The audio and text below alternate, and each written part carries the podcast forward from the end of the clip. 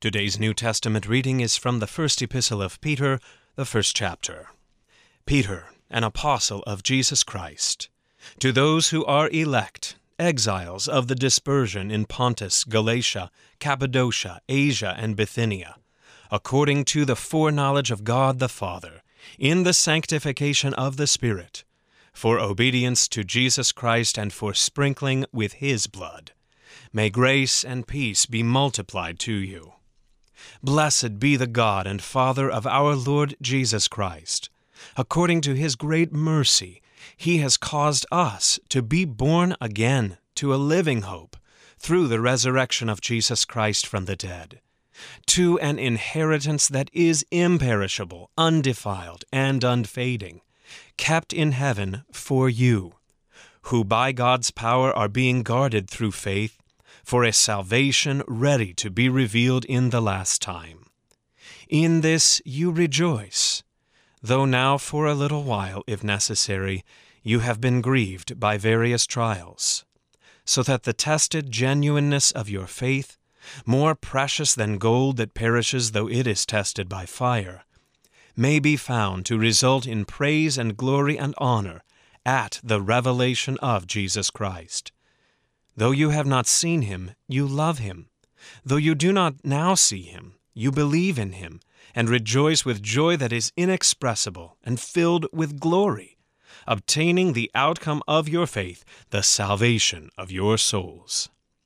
Concerning this salvation, the prophets who prophesied about the grace that was to be yours searched and inquired carefully, inquiring what person or time the Spirit of Christ in them was indicating when he predicted the sufferings of Christ and the subsequent glories.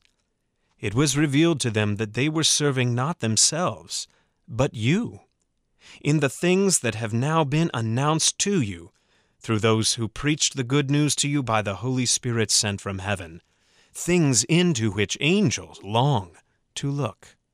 This is the word of the Lord. For today's meditation on God's Word, we welcome Pastor Jeremiah Johnson. I really need to get a safe.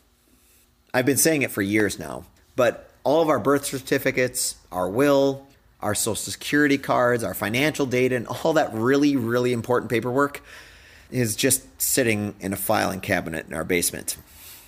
We really should put it in a safer place that offers us a little bit more protection from thieves and fire.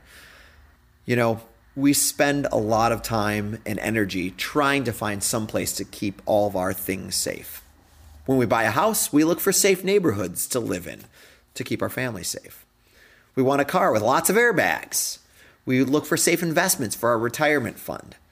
We try and safeguard our health by eating well and getting regular checkups. Safe is exactly why we have insurance and guardrails and anti bullying campaigns and Lifelock and armored cars. We human beings try to keep everything safe. But have you ever stopped to think why? If you do, you realize a, an unnerving truth. The very fact that we're trying to keep everything safe betrays the fact that the world is not a safe place. We only need safes in health insurance and hurricane shutters because there are thieves and disasters and hurricanes. Now, of course, these are good ideas. You know, all these precautions, I'm, I'm not telling you not to do them. But in reality, all of our attempts to keep ourselves safe and our loved ones and our stuff, they can easily lead to a false sense of security because we all know that no safe is foolproof and no neighborhood is immune from violence. No doctor can cure every illness, and no investment is ever a sure bet. Everything, everything in this age is fragile, perishable, and fading. But thanks be to God that your true inheritance is not actually from this age. Blessed be the God and Father of our Lord Jesus Christ According to his great mercy, he has caused us to be born again to a living hope through the resurrection of Jesus Christ from the dead, to an inheritance that is imperishable, undefiled, and unfading, kept in heaven for you. Through the resurrection of Jesus, we have an inheritance. In Christ, we are God's own children, and we are heirs to all the treasures of heaven. Our inheritance is life forever in the presence of God. Our inheritance is resurrection. Our inheritance is the joy beyond what we can possibly comprehend. But what's more is that it's not our job to keep it safe. We don't need to buy salvation insurance. We don't need a safety deposit box. The Lord Himself keeps our inheritance safe. First Peter again says, an inheritance that is imperishable, undefiled, unfading, kept in heaven for you, who by God's power are being guarded through faith for a salvation ready to be revealed in the last time. See, this is the treasure that Jesus says neither moth nor rust destroys, and where thieves do not break in and steal. The forces of this age cannot rip this treasure from our hands. Stock market crashes, cancer, hurricanes, heartbreak. None of these things can pry this inheritance from your grasp.